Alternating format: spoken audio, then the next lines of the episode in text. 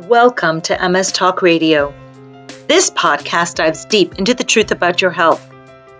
Every week, EMES nurses deliver the most accurate and current health information. This podcast is not a substitute for personal and professional medical care and diagnosis. EMES knows you are unique, so please consult your own healthcare professional for any medical issues you might be having. All of our podcasts feature live calls on current health topics that we've recorded for you where people get to ask their questions. Let's dive in and get started. Welcome to EMES Talk Radio. I'm your host, Tommy Frankel, and with me tonight is Blima Marcus. Tonight is a very special and apropos before Pesach. We will be discussing freedom, Yiddishkeit, and public health. Our guest, our special guest tonight is Dr. Moshe Cohn. Dr. Cohn is a pediatrician who specializes in critical care and palliative care. He sits on the ethics committee of a major hospital in New York City and studied medical halacha in yeshiva.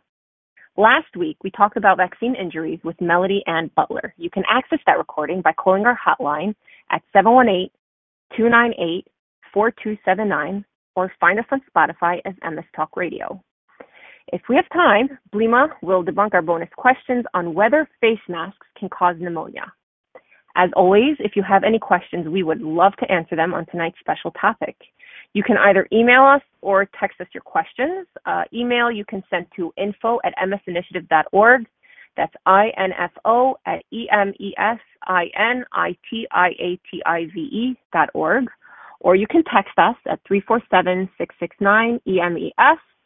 Uh, is 3637. We will get to them towards the end of this program. Please note that we will be taking a break for Pesach and we'll be back uh, April 8th. Go ahead, Limi. Hi, everyone. Good evening.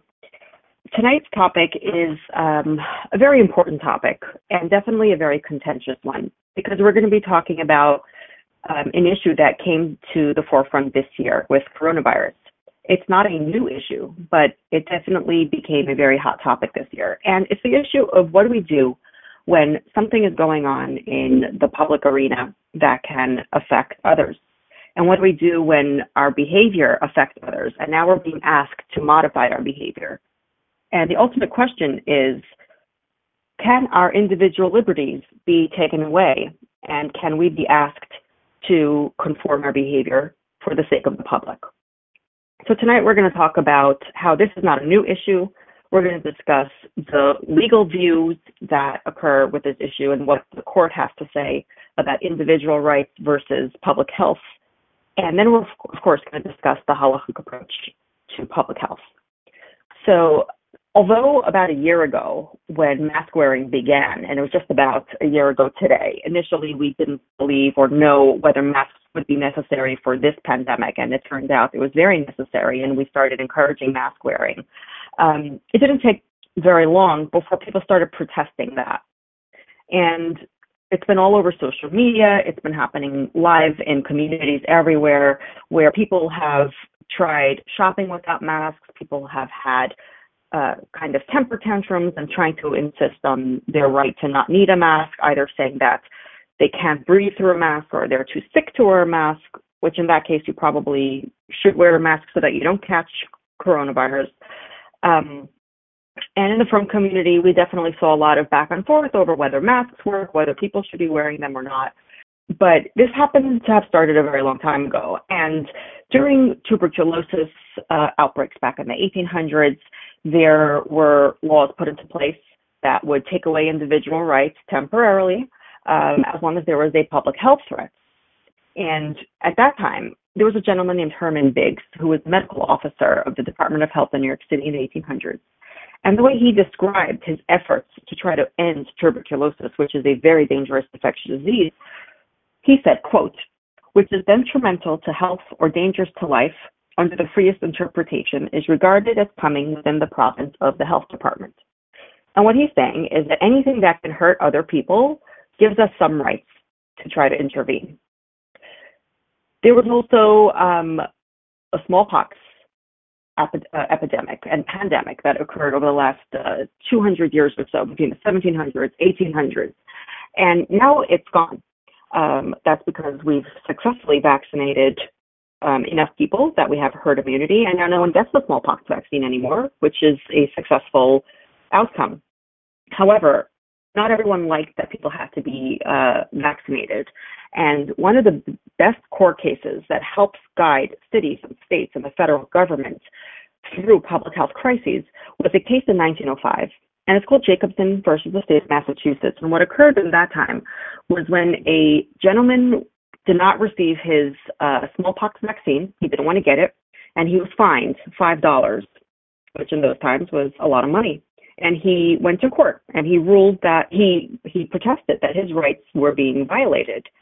And what the court determined, and this went all the way up to the Supreme Court, the court determined that individual, individual liberties do not need to be prioritized when a city is threatened. And the courts defined a threat as either war or an infectious disease outbreak, which means that in an, in an outbreak of disease, which can harm other people or kill people, you might have to give up some of your freedoms. And these are temporary measures, but they're designed to save the most amount of lives. So these are things that have been happening and coming up over the last one or 200 years. Whenever there was an outbreak of something, people's behaviors were asked to, people were asked to modify their behaviors.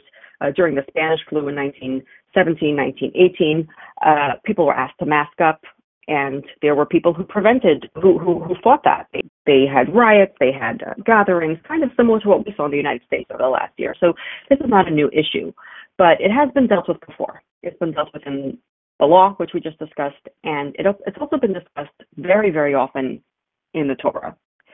So we're going to talk now about how the torah views health in general how the torah views public health how the torah determines what we can ask of people. And I think we could start with one one interesting question. And Dr. Cohn, you know, you can hop in now. What does the Torah say about individual rights for Jewish people? Thanks, Limi. Um, so first, thank you uh, both uh, for for inviting me here tonight. Um, especially because I'm it's a it's a topic that, given the events in the past year, that is very is very concerning to me, um, both as a doctor, uh, especially an ICU doctor, but also as a as an Orthodox Jew. You know, before I even get to the halacha, something that occurred to me actually this morning about this. I was teaching uh, younger doctors at the hospital, and we were talking about ethics and, and pediatrics and how you know what is our responsibility as doctors um, and how we make decisions to to take care of children who who are ill. And one of the principles of uh, of bioethics in the secular world, so this is not not in the Torah world. One of the principles is something called non-maleficence, meaning we shouldn't do harm. Uh, we, people may have heard the idea that we should do no harm. Uh, as a doctor's uh, oath, it's our promise we don't do no harm. But what's interesting in that in, in children, uh, and I read this to the doctors I was teaching this morning, that the the American Academy of Pediatrics, which is the large umbrella organization uh, for pediatric medicine in, in, the United States, has a committee on bioethics, and they have a, a quote to define this idea of not doing harm. And they say all children are entitled to effective medical treatment that is likely to prevent serious harm or suffering or death.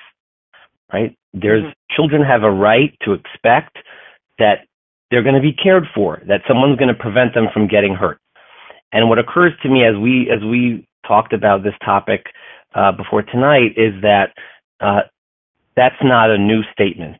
That's we have that statement in our Torah uh, from thousands of years ago, right? That is a, the the pasuk is v'nishmartem odis nafshosechem we have that pasuk. We are required to protect ourselves, to guard our whether it's our neshama, our soul, or just our entire being. We have an obligation. It's not just a right; it's an obligation.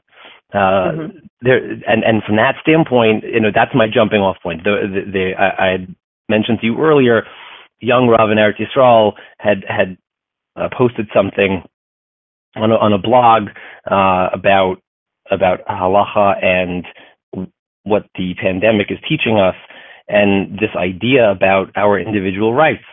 And nowhere in the Torah do you have uh, anything that talks about zechuyos, right? Rights, individual rights. We don't have a right to anything. We believe that the the, the world and our lives um, are a, are a gift from HaKadosh Baruch Hu. So that means that we don't have a right to it. We we received it as a gift. Adraba, what we have is an obligation. The Torah mm-hmm. talks left and right. We have mitzvos. The, the mitzvos are obligations. So let's start there. What are we required to do? And and in a situation like this, as a doctor, it's very painful. And I know you, the two of you, have experienced this too in your in your jobs as well. Um, it is very painful to see human beings and certainly Orthodox Jews getting sick and Rahman al dying um, from something that we have ways of protecting ourselves. For a year, we had nothing but masks and distancing and following public health rules.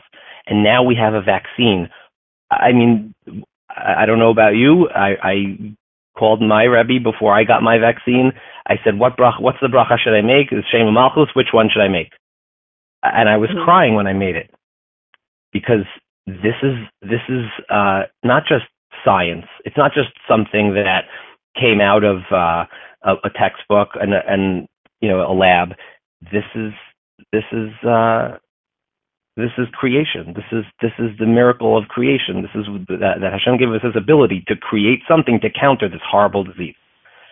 So yeah. when I when I see that we have these things to protect ourselves, and and clearly those things are allow us to, to keep the keep the mitzvah of Nishmar Temos Nasher Sechem, among many others.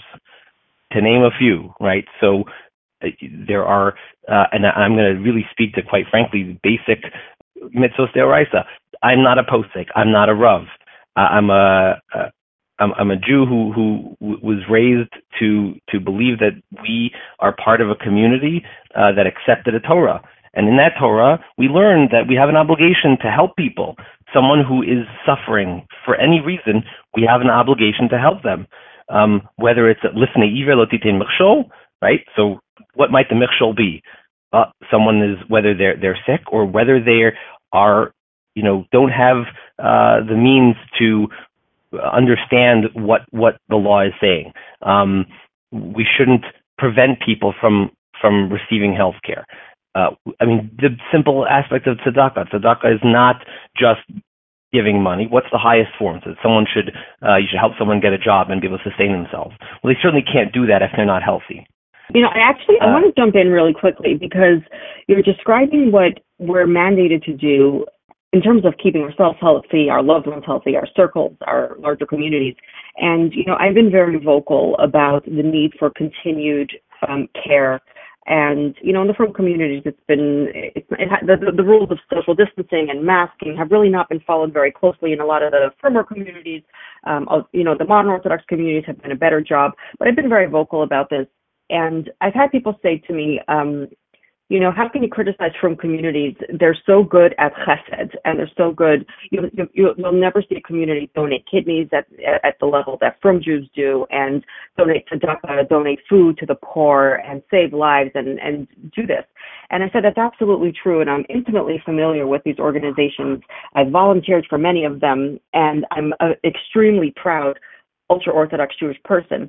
But these organizations are only helpful after the fact. All right it's it's great that you can start a fundraiser for a family when a young father dies and you can raise four hundred thousand dollars in two days or more. But we need to do more of prevention, not just prioritizing the chesed after the fact or in other areas. And one of the things that's very difficult when it comes to doing really good chesed, it makes you feel good. Either if you do it privately, it makes you feel good privately, and sometimes you get publicity for it. If you donate a kidney, often people find out about that. If you're sitting on the board of a tzedakah organization, people know that. It gives you some degree of code, and you do get some feel good out of it. There is no feel good uh, benefit from wearing a mask and not going to shul and avoiding people. If it, it, it doesn't if feel I, good. If I can it, interject, it feels terrible. Yeah if I can interject, in fact, sometimes wearing a mask in some communities, you're looked at like, what are you even doing? Sometimes. Yeah. why? Why? Can I ask? Can I ask why? Because I'm not. I, I'm not Hasidish. I'm not. Uh, I would not consider myself Haredi or ultra Orthodox. So why? Why would people look at each other that way? What, what's the? What's you're, the issue? That I really out. don't understand. I think so it's not. It's not sneers. Right so it's not sneers. I don't think it's a sneer thing. I think. I think um, for, for some communities, people question whether masks are truly effective. People question whether uh, communities have herd immunity and masks are still necessary. Maybe some people think wearing masks are virtue virtue signaling, and you know, wondering why are you still holding out and what are you trying to accomplish? You know, so, um, so no, Tommy, you're absolutely right. Not only is it not beneficial personally from a feel good standpoint to engage in these public health behaviors a year down the road, but you might, it, it's inconvenient, it's uncomfortable. I mean, I, I, I wear a mask nine hours a day, four and a half days a week at work. It, it, it stinks. But that's, that's why it, it sometimes sustains behavioral changes even if they don't feel good. Sometimes that's what's necessary. And during this pandemic, of course, the huge tzedakahs that came out of it, the life-saving behavior, the plasma that people were donating when we thought that it might be helpful, now we know it's not really as beneficial as we hoped. But still, Jews showed up and they do such good work. So it's been doubly frustrating, like you said, Dr. Cohen, for providers, for frum providers, from doctors and nurses. You know, you cried when you got your vaccine. I cried when I got my vaccine. All I saw in front of my eyes with the frum patients that died in front of me. And I was so grateful that we have a vaccine and also so sad that so many people have died. And we, we also, but we're all frustrated that right now we need to have a conversation in the frum community about people protesting their personal rights. And as frum people who we know that our number one priority is to um, obey Hashem, have no other avodah zarah, keep the Torah, and our other priority is to watch over our lives. How did we come to this place where right now people feel that they have the right to not wear a mask or they have the right to avoid getting vaccinated? And I think what it also boils down to, and I, I think we should discuss Torah, we should discuss the halacha, but we should also discuss risk benefit because I've heard some people say, well, I'll decide if the vaccine is right for me. But that is the absolute wrong way to determine vaccine decisions. It has nothing to do with you. If you're a 40 year old healthy person, you might feel you're at low risk. Why should you get the vaccine? Because it's not about you. And this is what we've seen. People get the virus, they might do fine, but if they transmit it to someone else who dies, someone else just died. And we've been saying this over and over. We've been begging people to comply, and we're all very, we're very sad that in a community where we see so much good. And I will never say that there's more bad than good. There's always much more good than bad, but there's always also room for improvement. And you know, I, I, I want to I want to just say that the way the way that that the way that you present that I think is so important because um, what distinguishes let's what distinguishes human beings from animals, right, is our ability to speak and think and believe. Animals don't believe in anything, and and in in human history, uh, the it's always been about belief, right? Until until modern science, everything was about belief. Um, before science existed, you know, mm-hmm. all, all, all Chazal could do was believe in whatever they felt they understood from their Torah from what they learned from their Rebbeim and and you know and so on and so forth and pass it on. That's that's what they had. They had belief. They didn't really have science. Oh, they had certain observations, right? You know, even certainly the way we have uh, the, the halachos of kashrus, right? They're based on there's a lot of math there, right? Um, mm-hmm. But but until modern science, we all we had was belief, and all of a sudden now, and and I and I understand this that what we as frum Jews see outside of our worlds is that there's this belief in the outside world that science is above all, that science is above God. And that is a problem because science is not above God, but there's a missing part of that statement. And the missing part is science is from God. And right. if we forget if we forget that, then we are going to unfortunately separate science from belief And when when the government then comes in or a doctor comes in or whoever comes in and says, I'm sorry, but science says you have to do this, it almost doesn't matter. It doesn't matter what the science is anymore because if that even touches on a edge of your belief in your how you want to live your life, then it's then then as a Jew, our belief is so strong that we don't want anything to harm it. We set these gedarim for ourselves, right? We set a mm-hmm. we set a siyag la Torah, but we set a siyag for our our Jewish lives.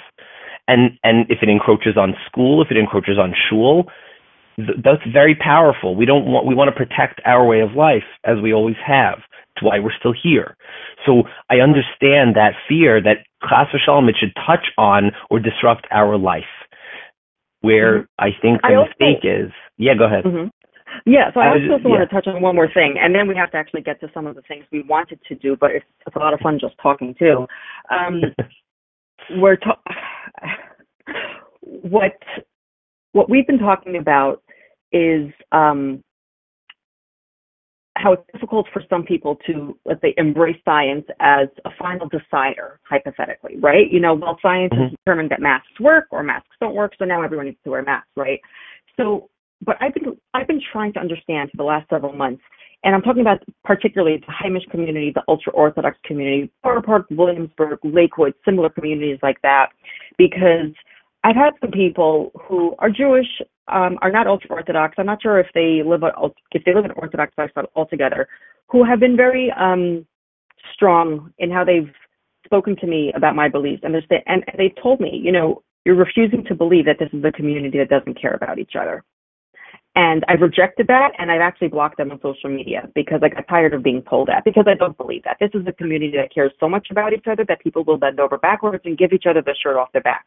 So something has to be at play here. We have a community that cares so much and will stop, drop, and do anything for a neighbor very often, but yet is still often struggling with some some some rules that were put in place to protect each other. And I think for the ultra Orthodox community specifically, and we also know that um, not following these public health guidelines happen in areas across the entire United States and other countries as well. So I can't answer for why the non-compliance goes on elsewhere. But in the Haimish community, it's an extremely culturally tight woven community. And it's almost unrealistic to expect them to be able to hold back from extended uh, from extended periods of not going to shul, not having friends at a bris, not having weddings. I mean, I tend to be a little more extreme in my thoughts and I see the deaths up front. So to me, not having a wedding to go to for a year and having a 10 person wedding in a backyard, doing that all year, not just during the surge when people did that a year ago, I still think that's reasonable if it's going to save lives. But I'm putting myself into the mindset of people in my community where I live, and I can understand why they can no longer do that. I can understand it, even if I hate it and I disagree with it. And what I was so struck by is how a lot of Rabbanim and Eretz Yisrael were not really being very firm with encouraging uh, compliance with closing yeshivas, closing shuls. There were some Rabbanim who said, no, we're going to stay open and daven because that's what we need to do. And, you know, we all know Eretz Yisrael had a terribly hard time with it. But once vaccination began, there's been a huge, huge um, surge of approval. Rabbanim were going and getting the vaccines. They were allowing them to be photographed on social media. They were making very firm statements about the need for vaccines. And I was talking to someone about this, and I realized it's because this allows us to get back to that lifestyle that is so integral to Frum Jew. Right. Living right. cohesive, tightly wound, yeah. tightly bound lifestyles. Right. Right. And, you so know, it's funny because. Good, yeah. Uh-huh. Yeah, go ahead, go ahead. Go ahead, finish your thought. No, no, I'm, I'm done. I, I, just, it's funny as you're speaking. I just, there are so many, both of those stances, right? The stance of uh, getting upset, you know, not not closing yeshiva or not wearing a mask or, or whatever it is, you know, resisting closures of, of our of our major mosdos, versus the pro-vaccine stance and saying yes, we have to be vaccinated so that we can make sure we are in yeshiva and all healthy. Both of those things fall under the same belief system, right? Absolutely. You want to be able, right? So th- I don't see them as being in conflict. Yeah, it makes perfect sense. They're not in conflict, but what it also says to me is that ultimately those decisions, and I'm seeing this a little bit as an outsider, but those decisions appear to me to be human decisions. They're cultural decisions Yes. about what's best for the community. They're not halachic decisions alone. And that's okay, right? Because our poskim have to also make public policy decisions for the community, for sure. Yeah. But Yeah. but but it's the fundamentals that somehow, to me, like I see them have, having gotten lost, right? So the the whether it's whether it's the simple like so for example, getting a vaccine, right, reminds me a little bit about okay, we we we're willing to violate Shabbos. Why? Why why can you why can you violate Shabbos for pikuach nefesh so that you can keep Shabbos next week, right? Right. Right, because it- it's it's important. So so here, if if if that's if that's all it takes, we get a little vaccine. There's no halachic violation there, and and I will I do have to say that I'm perhaps one of the most troubling things to me about the vaccine issue, as it were, whether it's this vaccine or any other, and this is speaking as a pediatrician, is that um, there there is no excuse for any Jew, let alone someone who's not Jewish and religious, because I know other religions as well. But there is there there is no excuse to raise halacha or Torah as a reason to not be vaccinated. The fact that, that, that there are people absolutely agree claiming and I want to and I want to get us on track here because I want to actually hear from you. What does either the Torah or the commentaries we turn to for for for for ruling on these big issues? And I know we've heard this from. Um, uh, I think Rev Shlomo Zalman Auerbach had a very strong opinion on vaccination. Rev uh, Yosef Shalom, um, Well, yeah, sure. yeah, Yasher, Rav Elyashiv had very strong opinions on vaccinating, um, and, and many others. So I'd like to hear from you. And we do have to also touch upon risk and benefit and and how that plays in and how people perceive it. But first, let's hear what are the general how does how do how do Jews decide if they are mandated to get a vaccine? Are you allowed to mandate a Jew to get a vaccine? Can you mandate So- a Jew to get a yeah. vaccine if there's a if there's a little risk to getting a vaccine?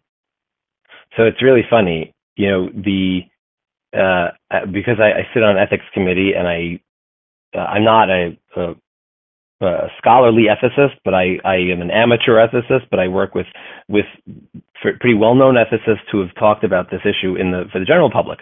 And in the United States, actually, um, there is a debate in the secular world about whether or not vaccines can and should be mandated. Um, there are circumstances where we say yes, they should be, um, and there are others where we say they shouldn't be, but we are allowed to what we say coerce. And how do we do that? And most people are familiar that you know we we say a child shouldn't come to school unless they're vaccinated. Okay, very good. So and that's simple enough, uh, and and it, and it takes care of a very very big problem, uh, and that is, and this is this is relevant to the halachic part. Uh, I, I've said this, Blima, you've said this uh, publicly and elsewhere, uh, but it bears repeating. The vaccines are the greatest success in medical history in terms of saving lives. Vaccines have saved more lives than any other medication, surgery, treatment in the history of mankind. Period. Yep. Yep. Um, even just that statement, that's a fact. It is not a, it's not an opinion. It's not a, an interpretation of data. It is an, it is a fact. If we took that and you bring that over to the requirement that we have, the uh, requirement to, uh, uh, and I appreciate what you said earlier about, you know, we don't want to do behave or, or do things retroactively, right? And, and we don't be, we don't want to be reactive. We want to be proactive. So v'nishmartem is proactive. We want to safeguard. We want to protect ourselves. The the Right. halacha, the mitzvah, and the Torah, the reactive mitzvah is lo samar al dam reyecha. We don't want to get to the point of lo samar al dam reyecha.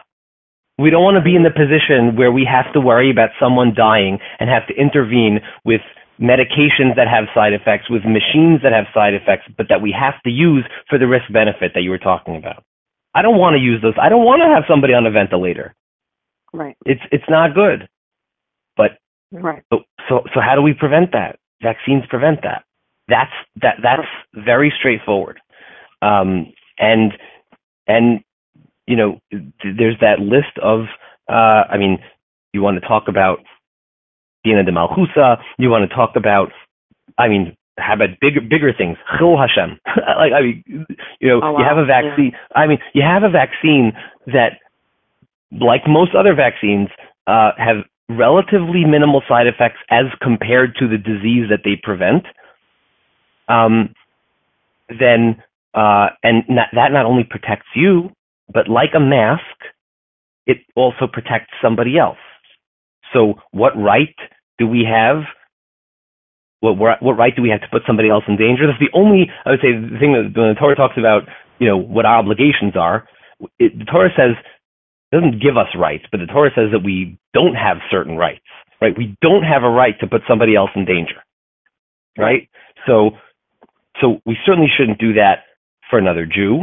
And in fact, if if somebody's in danger, whether it's yourself or somebody else, from either a person or a disease, there's an issue of rodef. If someone is going out and someone's going out and putting other people in danger, I mean, those are very serious those are serious averas. How how do you not even? Uh, to me, that's that's fundamentals. Um, but then there's the chil Hashem. We're living in a in an, in the age of information where instantaneously somebody walking down the street with a smartphone snaps a picture of a frum Jew not wearing a mask in a public space where there are Jews and non-Jews. I walk into the hospital every day, and I have been asked like new what's with the Yeah. Jews? Yeah. I, I, I think we've, it's we've I think so we've painful. there, you know. It is.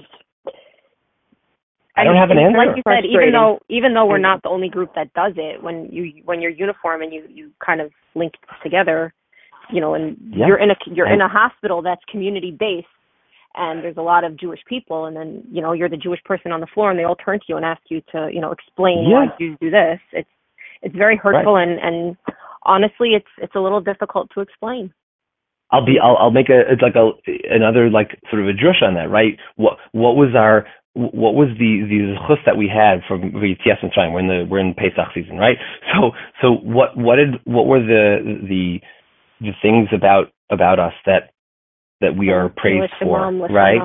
Yeah, right. So right, our our malbusham. Mhm. So our our the way we look, right? What does that mean? It doesn't matter what it means exactly, whether it's a whether it's a you know knitted a knitted yarmulke like I have, or whether it's a it's a kapata and a bekishe. It doesn't matter, but we look like a Jew. We're proud to look like a Jew, but as a consequence of that, we have an obligation to behave like a Jew, and sometimes it's uncomfortable. In fact, a lot of times it's uncomfortable. Um, whether it's without from without like what, what how we are viewed by the world, um, or sometimes with our own our own mitzvos. I mean, to, listen to put it in perspective. Also, uh, I, I I would say something that my my one of my rebbeim used to say to me all the time. We we complain about we're very good at complaining. So I don't want to wear a mask. I don't want to get a vaccine. I don't want to wait six hours for my ice cream after I have meat. But really, the Torah only asked us, Hashem has only asked us to do two things that are painful. Bris Milah and fasting on Yom Kippur. Like they're physically painful, right?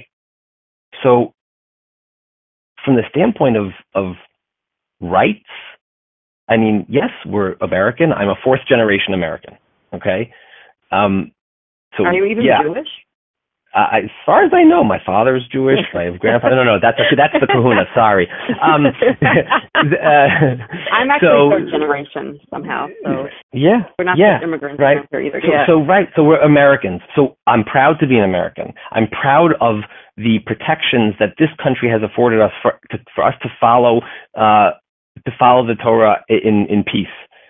Um, but to claim that we have rights that supersede the Torah is a little strange to me. That's not something I've ever heard of in my entire life. So Uh, right. So and but so I, the I also, reason, Mhm.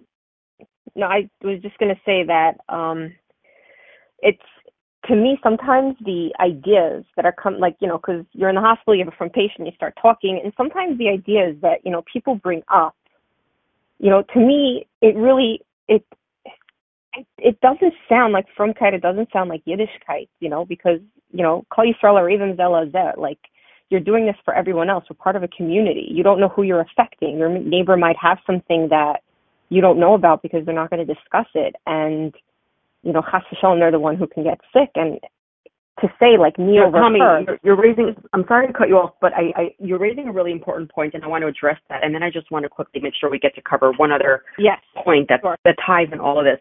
But you're absolutely right. And um, I did a talk in Williamsburg. I, I think you were there, Tommy, as well. In, in 2019, yeah, uh, yes, we did it in a school during the measles outbreak. And we did it because a young woman called me and told me that her four year old has cancer.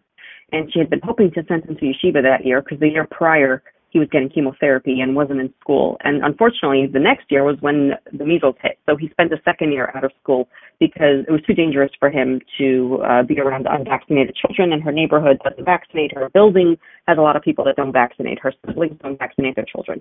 So she she heard of me. She called me, said, "Hey, can you come down? I'll get together a group of women. Let's just talk about vaccines and why they're important." And we did. We were there for about two three hours. We had about four nurses there, and um, we covered a lot of important topics in vaccination. And one of the things we always end off is we talk about people who are immunocompromised, and we say, "Listen, most people will get a an infectious disease and be okay." Whether it's the measles, whether it's the chickenpox, whether it's coronavirus, the flu, most people will be okay. But there are always some that won't be okay. And those are the ones we want to protect. And the woman said to me, We're not required to injure ourselves for someone else's sake. And that's the crux of the problem. When you view vaccination as something with such a high risk, that's not based off facts. That's based off a belief system that vaccines aren't safe. And this is it's you know an entire other topic that we can cover another time. And we and every week we do bring up different issues related to vaccine safety in different you know areas but it does boil down to how people figure their own risk for disease or their own risk for vaccination. And that's where we need to make sure people are getting accurate information, stem, stemming the flow of misinformation, not sharing things that you get if you haven't verified it. All of these things which contribute to people believing in things that are not facts. They're simply not facts. And how can you make an accurate decision to protect your own loved ones and your neighbors and your community, your own grandparents, based on information you're getting that's wrong. We're talking about but more to your point, Tony. Sorry. Yeah, yeah, but more, more to your point as well. So when I explained this to this woman, and I said to her, I said, you know, there's someone in this room whose child has cancer, and you you don't know that. You don't know who that is. So if you send your children, children that are not vaccinated against certain infectious diseases to school, you don't know if your child will get another kid sick. They might catch the flu from your child if you didn't vaccinate your child. And her response was, the child will can- with cancer will probably die of something anyway. And I went home and I oh. cried that night. And I cried that night and I said, now I know. I said, now I know the anti-vaccine movement has gotten to the heart of the frum community because Jews don't talk like this. No, Jews do not and, talk like this. And when, when that, one person that a lot dies in the COVID. community, Yes. Yeah. Yes. And we've seen that with COVID as well. Well, they're only elderly. Well, they're immunocompromised. Because they're elderly, because they're immunocompromised, that puts more of the onus on you. That means you need to be careful with your behavior. It, it means you need to watch where you go, how you're breathing. Are you masked? Are you wearing a glove? Are you distancing from the next person? It's on you because Moshe, like you're saying, there's there are very few commandments that are that important in Judaism, but protecting yourself and protecting others. Yeah, I mean, put, put take it one step back. Even you know, we you know, I think if you had looked back at other pandemics in history or outbreaks or epidemics, the major poskim of each generation have commented because halachic issues came up, whether it's the number of people in shul, and that was addressed. Uh, there's a, the famous letter by Rabbi Akiva Eger talking about you you have to be responsible as a community. You you, you if if you can't fit the right n- number of people in the shul, okay, so you do it in rotations, and not everybody's going to be at bazman, and you have to shorten the tefillah. That's what we've been doing. I've been davening outside since June. Um, but right But uh, you know what's so interesting about Rabbi Akiva Eger's letter? He says that you shouldn't allow more than 15 people in for one minute. Yeah. And he says if you anticipate that people will complain, you need to call the local authorities to be the guards at the door. Yeah. right, They set right. Can you imagine having? Can you imagine if Borough Park had police officers at shul doors counting people, Right. throwing people out? I Right. mean, that wouldn't And- go very far. And we should we should compare 1800s Poland cops to like you know 21st Right, right. cops. Yeah. I Yeah. mean, yeah, come on. And Yeah. this is Rabbi Akiva Eger in 1800s Poland saying to call the police if people weren't going to follow it, and those police Right. were blatantly and legally allowed Right. to be anti-Semitic. right, right. Which is which He is crazy to think of. And he was prioritizing not cultural Jewish behavior, not davening, Right. not keeping the No. rules that we're used No. to, because the rules keep us comfortable. They keep us living the lifestyle we know and are used to. He was prioritizing making sure the community doesn't drop dead. Right, Because so- that's, so at the that- end of the day, that's what everyone's priority should be. Right, and one of the things that that that not just Rabbi Akiva Eger, uh, you could find in in so many chuvas and um, in the writings of of uh, of Gedolim. I, I mean, every every year, forget century, forget you know decade. Um, uh, very very simple. So chamira sakanta meisura, or the idea that uh, a danger to one's life is more serious and needs to be taken more seriously than an isser right? And that goes all the way up to the top, right? On Yom Kippur, right? On Yom Kippur, you are if you are if you're ill and the doctor says you have to eat, whether one doctor, two doctors, right? Do whatever the halacha is going to specify depending on the situation, but you ask an expert, which is what we're always told to do by our poskim. You find an expert that that in that field to to say, okay, no, I'm sorry, you have to eat on Yom Kippur you are obligated to break your fast. You have to eat Yep. on Yom Kippur because the danger is more ma. You have to be more machmir about the danger to life, to your own life, let alone somebody else's life, Yep. um, which would which would violate a has always- separate Isser altogether. Yep. Yeah, um, No, I just I just want to say one more thing, and then we're Yeah. really we're gonna have to finish go to the question, the um the the the uh, debunk. I just there was this is actually more recent. I I remember reading in the Yeshiva World News um them talking about someone going to Rav Chaim Kanievsky and talking about how the government was saying to wear a mask, and Rav Chaim response was saying, "What? It's not the government, it's the Torah." The Mishnah Berurah talks about us wearing a mask as an obligation, and I found that you know very enlightening. Um, It's in terms of inspiring. It's so and public health. inspiring. It to me, and that's that's I think for everybody who's listening and for people who are thinking about this, uh, as as someone who you know, as we we are healthcare workers, and we spend our day devoted to pikuach nefesh. I'm not patting us on the back for that. That's something that that's our job. But but the ability to to do that it's not we're not doing it because the government's telling us to or because science is telling us to or we follow scientific principles which is also of course what our poskim are telling us to do but we're doing it um and and it's fitting with the torah we're, we're Yep. doing it because the torah says we do it so how is that any different All right. I don't So- think we answered any questions tonight, but I think we brought up a lot of points that well, you know what, I wasn't intending to answer any questions because it's it's a polarized issue and people have very strong beliefs one way or the other. I think what it boils down to is remembering that the Torah concepts of health and wellness is number one, you follow the majority, number two, you respect experts, number three, you save lives. Nowhere does it say that you believe memes or you believe Facebook and uh, YouTube videos. So we really And the need lone- to And the lone doctor standing out against the majority medical opinion. and yes, and and, Right. and individuals that are speaking out with their own personal beliefs that are very anti-science. So that is not Right. Torah. That Yeah. is not Judaism. It never has been, and it isn't. And we need to get back to those basics. So hopefully we've covered some of that and reminded people about that. And and yes, and the second reminder is that you know when there's misinformation and people have to make a decision based on based on information that they either lack or don't have good access to, um, that's when things get difficult and you know, we're always available. You can email us at info at emesinitiative.org. We don't tell you what to do ever, but we will give you the research or answers you need as you try to make your own decision. Um, we're not here for conspiracy theory conversations, but we are here to help you break down the science if that's beyond, you know, certain people's ability. So we can always try to help you with that. Um, what we're and Blima, I, Blima, I would just Yes. say that I just I would encourage people in the same way I encourage my my patients um, because I take care of very sick children and uh, the a parent's worst fear right is a sick child, um, Yeah. and it can be complicated and there's a fear sometimes.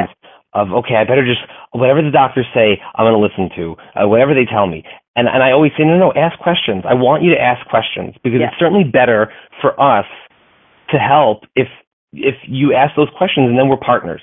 So I, that that would be my my I would encourage everybody to ask questions, not to just say, oh well I heard me I heard somewhere somebody said something. Well, ask a question. Find an expert, somebody who knows, and and and make sure you understand. and be prepared. Be prepared to accept an answer. Be prepared to accept an answer. It, it can be very difficult for people with either preconceived notions or someone who's been um, on the receiving end of a lot of propaganda. It can be very hard to hear something that is very new to them or to be And it's scary, and it can be against everything they're hearing. Absolutely, absolutely. Um, Yeah. But it's very, All right. very important for everyone to put that effort in because it's not only your life over here; it's it's it's everyone else around you. Um, I hate to interrupt we have this time for our wonderful- debunk you or know, we- no? yes, it is time. We do? We have. Let's let's just do it really quick and and just Okay. go through it. Because I think this What's is a question? very very important. I, I I feel this is very very important for our listeners to hear about this because this is something I've heard so commonly and so frequently talked about, and I think is a very basic misunderstanding. Um, do face masks cause pneumonia or any other kind of illnesses or conditions from wearing a face mask for an extended period of time? Okay, so usually I debunk it, but I'm going to let our guest speaker, Dr. Cohen, take it away. Thanks. Uh, I'm uh, I'm not a textile expert, um, but um, I, I can speak for myself, but certainly the entire medical community. We wear masks in the hospital every day, even before the pandemic. Um, So masks don't cause pneumonia. Um, masks, uh, probably the most thing, the, the worst thing that they're going to cause uh, on their own is going to be maybe some skin irritation for some people. Uh, I've had to sort of notice that myself, and I wondered why do I why is my skin a little you know more red, or maybe it's uh, maybe I have a pimple where I didn't have one before. Um, but but beyond that, uh, the masks do not cause pneumonia. I actually was asked in the hospital recently whether they cause cancer. I think there may have been um, that that's something that may have been floating around, perhaps Mm. because of some masks that that might have uh, you know perhaps certain certain substances in them, certain plastics. I don't know, um, but Mhm. masks don't do not cause cancer. Um, there is certainly uh, something to the idea that if you are wearing a reusable mask, then it should be washed. So that's no Mhm. different than I think any other piece of clothing, but certainly something that you are breathing in and out, then yes, you want to wash it uh, because that could uh, maybe you might get a cold. I think pneumonia from the mask itself, it's not the mask. It's that if you're wearing a dirty mask, if you put a mask that maybe, or if you share a mask, if somebody else has has a cold or somebody else is sick and they have a mask they cough into and then you pick it up you put it on, yeah, you could get sick. But that is not the mask. That's because you're putting something that's already in, an infectious thing in your, you know, in front of your, and you're breathing it in. Um, so you I mean, do I need think to be also careful. if you look at entire industries who wear masks, now, first of all, people who work in factories are masked, people who work in garment industries are masked, people in healthcare, obviously, surgeons are Right. masked. Um, Right. uh, if you they have to be clean. they have higher, they well, sure, or or new masks if they're disposable and you change them every Sure. few days or whatever it is. yes. Um, Yes.